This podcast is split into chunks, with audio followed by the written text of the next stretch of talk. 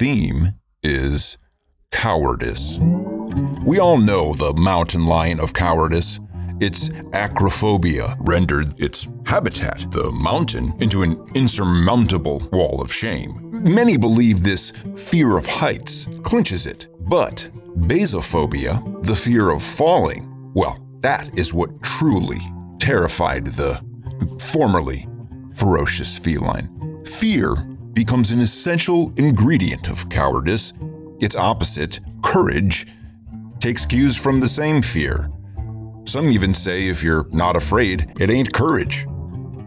One faces a choice either do the easy, nasty, self servingly toxic and hurtful wrong thing, or to do nothing and evade the decision altogether, or to do the right thing, the courageous thing that comes with some pain, sacrifice, and likely blowback.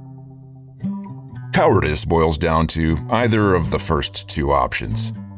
Anything but doing courage. So, like Wazzles, it comes in assorted flavors. Whatever one chooses, one does the thing. It's not some material quality or substance one has laying about the study. There's no shelf full of courage in the closet or drawer full of it in the cyber refrigerator. Cowardice, likewise, accumulates in again and again doing the wrong thing and not doing the right thing. I can talk about such choices till the synthetically harvested cows come home. Or we can delve deeper into my latest demonstration, of which I am none too proud.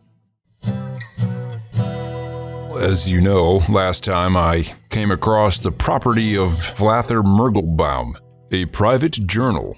Interesting, interesting stuff. I've leafed through it, and seems he was dead set on getting out of here, and it's planted a seed of curiosity in me. A new seed. I mean, as you know, I've had the seed, it just kind of died inside me. After looking out onto that dark and horrifically disturbing hallway, it's well, if if you saw it, you, you know what I mean. It's oh boy. Reading this journal has raised a lot of questions, like what's going on with his gut? This fellow has some digestive tract problems. I mean, whoop. I probably shouldn't be blabbing about another customer. Strike his name if you must. I can't rewind. That'll be up to you. And you know what? Don't strike his name. I'm going to call out Flather because who knows? Maybe somebody who hears this knows him. I think he would do the same. I, I grant anyone the same latitude with me. And I'm just going to take an old page from one of my former employers, uh, a megacorp. Uh, what was it? Satoyosir used to say, well, this is sort of an inside motto. They said, uh, better to ask for repentance than consent. That sounds pretty crass. Wow, that's really what they said. Well, anyway, I'll be asking for repentance, I guess, on Vlather's behalf. But till then, here's a passage from Vlather Mergelbaum's journal, and I tell you, I just might have to go out there. It begins. It's Sunday, I believe. I've been keeping track of the days of the week, but the numbers escaped me at some point. Now I've gone out the door into the deceptively labyrinthine hallway, which has an early mid 20th century Art Deco decor. The floor feels like concrete, almost, but shellacked and polished to the point of being deadly slippery. I loped around seeking the front door, side door, really any exit. It was all for naught. The entryway has a lobby area with a lit fireplace, some pew like benches, and a divan. Or is it a chaise lounge? The little resting person's sofa chair thing is upholstered to the brim, overstuffed and glitzy with a sort of gilded brocade of mustard gold, a thread and pattern that appears to be embroidered carousels all over it.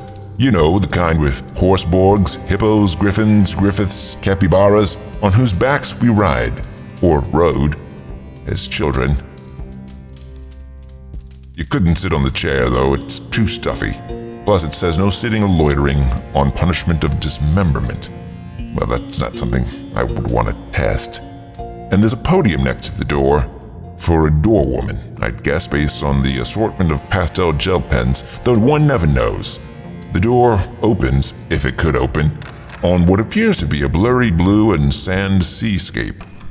From afar, upon closer inspection, it's a section of a Zen rock garden under a cloudless sky, frozen at midday.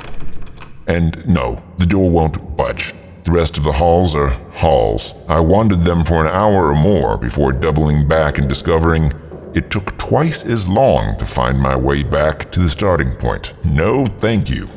But good to know. The halls are lined with doors. Apartments? Well, some may also lead to businesses on the ground floor, like the one where I always find myself. Although, there's a peculiar detail. They. they have peepholes, some of them, but the looking portion is on the outside, where I stand, and some of them are covered with a metal plate that you can slide open. So I can look into the room, and, well, I'll talk about what I saw later. It's not really delectable. Other ones are positioned in the opposite direction, so designed as one would expect to be used from the inside of the apartment. Those I actually chose not to get too close to because, well, what kind of place has peepholes on the outside of apartments next to regular apartments? I mean, who would live in such a place? The prominent signs leading off from the five hallways that spine out from the central elevator shaft say all visitors must be announced. The lack of ambiguity smacks of a threat. And, well, now I'm back. It occurred to me that this room that I found myself back inside might be my old dentist's office, perhaps in another life. I believe the only way out is to explore further. Indeed. But first, we must journey back to the downside up. So, Dream Warriors, mount up.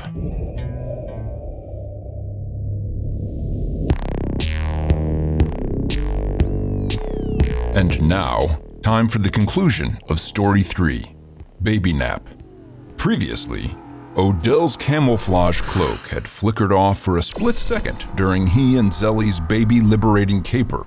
One of the cyber samurais detaining Zellie's 10 year old nephew Ernesto took Odell's brief appearance as an invitation to wing a nano dagger at the old man's ribs and just as the projectile connected with the geezer bent over in pain, the whole gang was highlighted by the headlights of an oncoming vehicle. There remains a dispute about whether the lighting effect came from a lost pizza delivery drone scanning residences, or if, on the other hand, the blast lights on a blackguard hover cruiser flashed across the lawn at the right time. Hard to say, but easy to say, was the way in which Ernesto used the brief spectacle to shrug out of his shell coat, which had hardened against the Cyber Samurai's iron bio grip. Without missing a breakbeat, the boy assassin thief, roustabout, hellion, whatever his reputation would become, exited out the back way. He ran toward the buggy, a mistake any newbie would make since the kid had never actually seen nitrochrome in action. Odell moved swiftly, he steered the buggy back to himself and collapsed onto it, covering it with his cloak. Then he fumbled to disengage the repellent active armor in the nick of time, right before Ernesto leapt onto the chariot platform. He commanded it to snag Zellie. But before they could get to Zellie, she, seeing the foolhardy exit plan for what it was, a botched getaway attempt with neither cover nor failsafe security, front flipped over the barreling armored stroller. She shot her grappling gun directly at the cruiser's tripod mounted spotlight. Then, she cartwheeled, caterwauling, to create a sonic diversion. She flipped across the lawn in a whirlwind of kicks, punches, elbows, and at least one knee to the groin, if you get my drift. Her multi pronged acrobatic ninjutsu attack had too many touch points to describe without going into minute detail. You can imagine it, right? What did it achieve? In the end, she saved three lives and granted them liberty, despite their obviously criminal activities. Those on or in the cyber stroller. And no, this is not a publicity stunt to advertise an illegal, discontinued model of the Potemkin pumpkin armored baby buggy. She also clotheslined the Cyber Samurai and sent Mrs. C flying spread eagle until she face planted into a patch of begonias. Her tornado of activity was so vicious and intense that she barely took any damage. However, that's also what brought her down. Her furious offensive maneuvers exacerbated the internal bleeding from her neck wound. For Zellie, it was an endpoint, a telos, and a final act of courage, she hoped, and not mere desperation of a vain and failed martyr.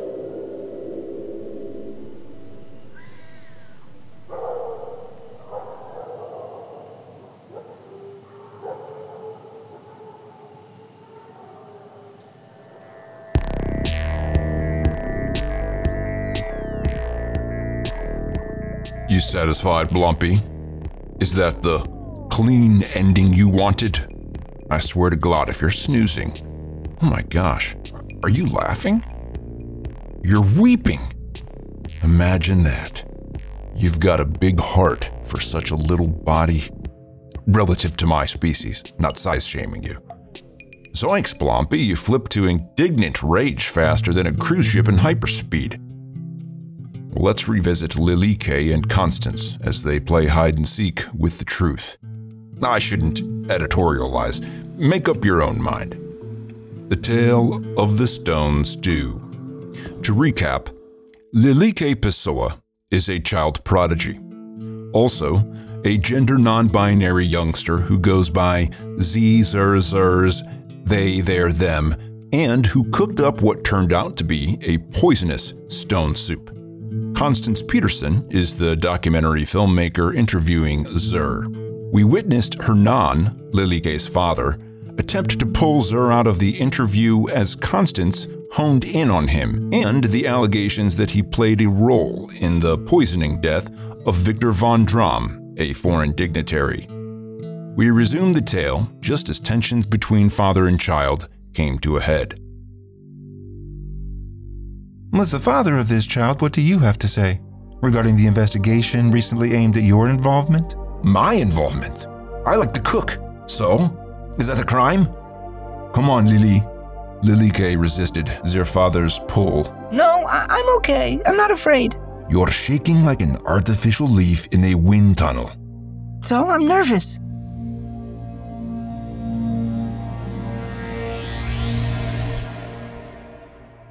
I'm scared, yes, but what if I did murder this man subconsciously? What if I knew that by some surreptitious trick, my father did the one thing to tip the scale and make my recipe deadly? And I did nothing. Okay, zip it, nincompoop. Enough magical imagination, turds.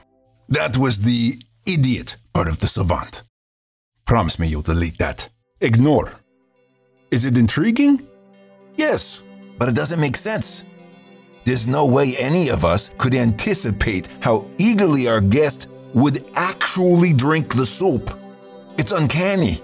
The whole premise of stone soup is that you never actually drink it. Stew. Stone stew, whatever.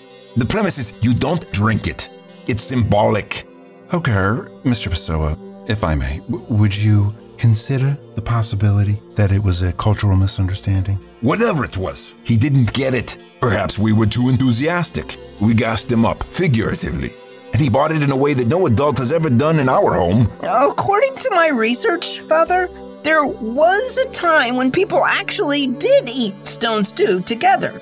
And in fact, that was the whole point, as you say. No, that's not true. They did the same thing you did in second grade. They sat in a circle like a bunch of school kids with an empty pot. And they talked about how, in theory, with the right ingredients, in your mind, you can sell people on hunger.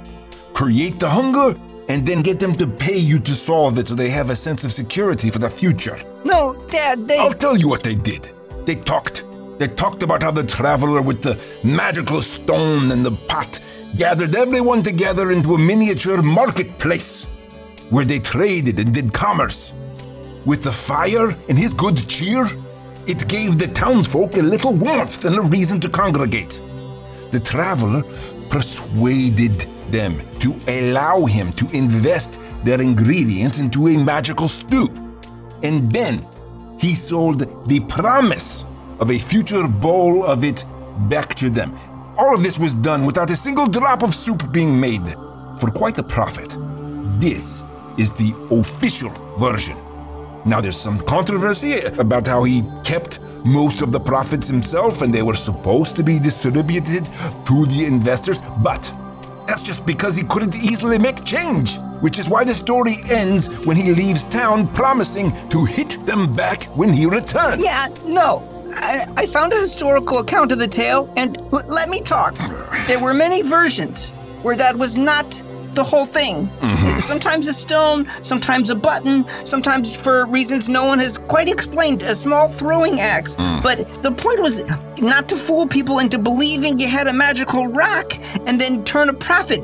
The point was that if everyone in town shares an ingredient, an onion here, a carrot, perhaps even a, a poor chicken, mm-hmm. you can make a pretty big and tasty feast in a single pot, and everyone gets to eat, and it tastes delicious. Enough. Don't listen to him. You're doing it again, kiddo. what? Stop going full know it all. It's gross. You know that him is not my pronoun. Oh dear. I- I'm so sorry, my child. Thanks, Dad. Um, well, I think think we're done. Anyway, to be fair, we usually didn't have so much broth. I mean, if anything, I should not have even been permitted the leeway to performatively cook alongside an expert chef. The practice was banned after that night. You see, when a child genius appears, you one can become irrational. One treats them like a little mature mini adult. One gives them nearly the same rights and duties as a grown person, which in many contexts poses little harm. But there is a line, and say you have blurred it. So when it comes time to double check your boundaries, you may skate over it entirely and then course correct at your leisure, only to keep the miracle going. You see how this perpetuates. What? What are you looking at? We're done here. And they were. Later that night, Constance selexed Lilike on the secret holophone communicator she had given Zer as a wireless microphone transmitter earlier that day, since as a lav mic, that was its dual function. She typed, Do you believe your father? I do not know. Are you asking if I trust him? Do you? My trust in most adults has been tainted. Though, without my father and mother, my life would likely be far diminished, drowned out by the techno hell of the lower levels. Well, very astute. What did you mean by some surreptitious trick? Has Hernan played tricks or pranks on you that required a high level of secrecy and deception to succeed? LOL. How would I know? I'm asking. Usually, such tomfoolery comes to light as the punchline to the joke, so to speak, comes out. I don't know. It feels like you're trying to catch me or him in a lie, and then use it to unravel everything we've said. Hernan, is that you? No, it's me. Then tell me something. Tell me something about your childhood that only you would know. Lilike took a deep breath. Z could feel the tingling of nerves, the flutter in Zer's stomach. Was it fear that this was wrong? That pang? Was it the anxious energy that had almost always accompanied the act of making a momentous decision? Was it some instinctual warning sign saying, do not proceed? Do not enter this alley, this room, this chat, this holographic simulation of a playground which looks safe but is not. It was 2 a.m. Lilike would forever remember this fact because it was the first time Z had been up, hiding beneath the covers and wide awake, heart pounding, staring into a bright screen blinking back at Zer. Lilike was now in seventh grade. After having skipped ahead past third grade and fifth, Lily wondered what to tell Constance, what to say, instead of a secret. And Z also wondered what secret would fit the moment. For her part, Constance hesitated to insert some calming platitude and slipped a thumb over the keyboard field, sending a false impression to Lilike that she was dictating another message or, in some weird, antiquated way, typing. Like, maybe she too had to be completely silent after an interlocutor had peeked in her room to confirm she was asleep. Thanks, Mom. The irony of this fanciful little mental tangent was that it was not true, yet it was prescient. Moments later, Constance cursed herself for the slip up. God damn it. She worried. Did I ruin it? I didn't mean to type anything, just answer me. Then, the shush and click of her hotel room's inner pocket door closing alerted her to the presence now receding from her into the darkness. She flung the phone down. Hey!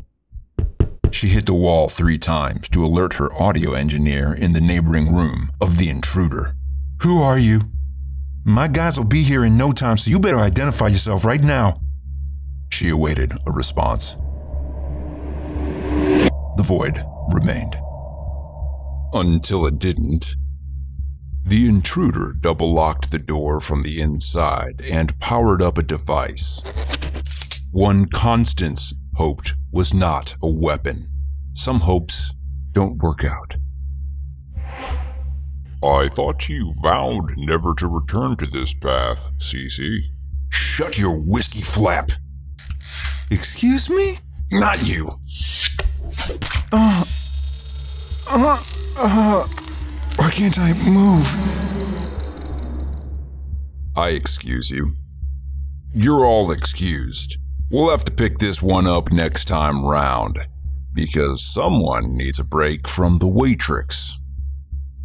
Me.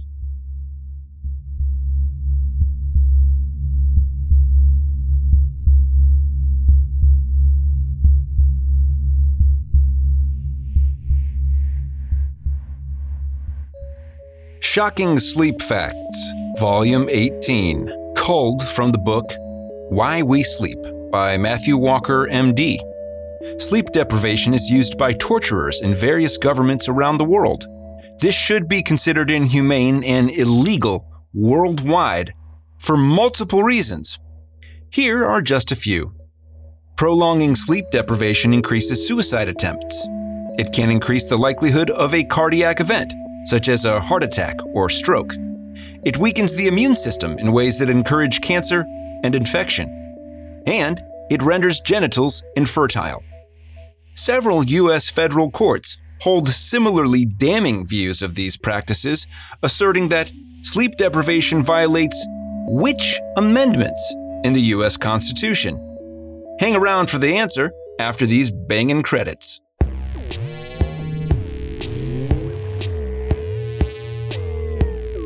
Screaming Panda presents Cowardice, Episode 18, the eighth chapter of Hell Gate City, Season 2. Cowardice was written, performed, and produced by the ever frightful Kevin Berrey, also the sound designer and composer of its original music and episode art. The glitch in the Waitrix bonus tale for this chapter is Extraction, Glitch 18, available on our Patreon. And hot tip the second tier up, Dreamwalkers, has already received Glitch 19, which I don't remember what it's called off the top of my head, but it's it's a good title and it's called Borrowed Mime. Even if I'm late with an episode, I get to glitch out as best I can. Oh, second hot tip if you go to our Patreon page and you pop into the collections tab, you can preview all of them. A link in the show notes takes you straight there. Do you like the absence of ads during this show? If so, thank you, my nails, not the manicure, though it never hurts, the Neo Amsterdam Inner Legion Syndicate, our handful of steadfast Patreon members. Many thanks to our OGs and our three newest members Anthony, Fortune Chaos, and Lord Kawaii. Actually, uh, there's more Brandon and Moss, so that's five. Let's keep it rolling. Your appreciation of our expanding library of over 40 chillaxing tunes and is it 10 glorious bonus tales now has been wonderful. I hope you enjoy the notes on how they weave into the main plot. You keep the dream alive. If you're listening on the public feed, I have a wrinkle in that dream which I'll share in a moment. Have you rated Hell Gate City on Spotify to right the wrong of our four stars compared to 4.9 stars on Apple? Thanks to the four of you who did last week. It's time for the rest of you to step up. With over 38,000 downloads, we should have at least 38,000 reviews. Instead, we have eight, which is one more than last week. Thanks, El Fiero, for calling the show, quote, dark, witty sci fi, a wonderfully entertaining thrill ride through an all too familiar hellscape. Splendid review. Please, more from others. Help me make it to 38 reviews by the end of this week. We'll call it December 7th and I'll release a secret alternate ending of our 9 to midnight story, Baba Yaga O'Reilly, a voice to text. You don't even have to type a five word review on Apple Podcasts now. What do you appreciate about the show? When does it make for wonderful listening to pass the time? Which character do you always look forward to hearing from? If you need a hand, I'll do it with you. Just pop over to the credits of our previous episode, number 17, and I'll walk you through it in real time. Go to the 25 minutes and 25 second mark. Boom. Here's the thing if you're not supporting me on Patreon right now, I'm sure there's a good reason why. But if you can, and you've considered it and you're just dragging your heels, you can get started for as little as 20 American pennies a day. And I hate talking about pennies. I, I just, I don't like anything about pennies. But I have referred to this as a start kicker. I just started making it and I'm asking you to kick in. And I'm trying to hit 100 patrons by the end of the year. I know that's insane because we're at, the, I think, the 13 mark at this point, but that's over double what we had a couple of months ago. So we just got to double that and then double it again. I, whatever, you, you don't understand the math, but in this moment, your choice matters. It can mean the difference between this show disappearing or me making it professionally and growing it into something you're proud to be a part of. And part of the reason that I'm doubling down on this is because I've experienced the positive feedback loop of finding those of you out there who do really love the show, and your energy contributes back to my energy. And I think I can make a better show this way than if I were to go some other route or try to sell it to Amazon or whatever. So I really want to do it this way if we can. If you can join me, I believe it's actually making the show better. So please answer our art slash merch poll for this episode on Spotify. Enjoy all that we have to offer. Now you can stream a documentary that I spent, I don't know, five plus years making. It's called Shadow of About. It's the tale of four inner city youth boxers and their boxing coach going to the Junior Golden Gloves tournament I poured my heart and soul into this thing. I learned actually much of my craft um, in terms of editing, dialogue, storytelling. If you join the Dreamwalker tier, you can stream it. So 10 bucks for one month, boom, you've got it, everything. And then you can ditch me. Don't, but you could, uh, but don't. So that's it. And if you ever encounter the craven mountain lion of cowardice, Stand up high on your tippy toes to make yourself look as tall as possible and say, Rutabaga. Many kittens petrify at the thought of cabbage adjacent veggies. If this doesn't frighten the scaredy cat away, hightail it out of there. Even terrorized kitties bite when cornered. And now, the conclusion to Volume 18 of our shocking sleep facts. Several U.S. federal courts have asserted that sleep deprivation violates the 8th and 14th Amendments of the U.S. Constitution. Next time, we discuss how, like many modern day torture tactics, deviously designed to leave no physical evidence of assault, sleep deprivation epitomizes this goal. Which diabolical countries still use it for interrogation? And what two unassailable facts reveal why depriving prisoners of sleep should be abolished in times of war and peace. All that and more next time, Dream Hackers.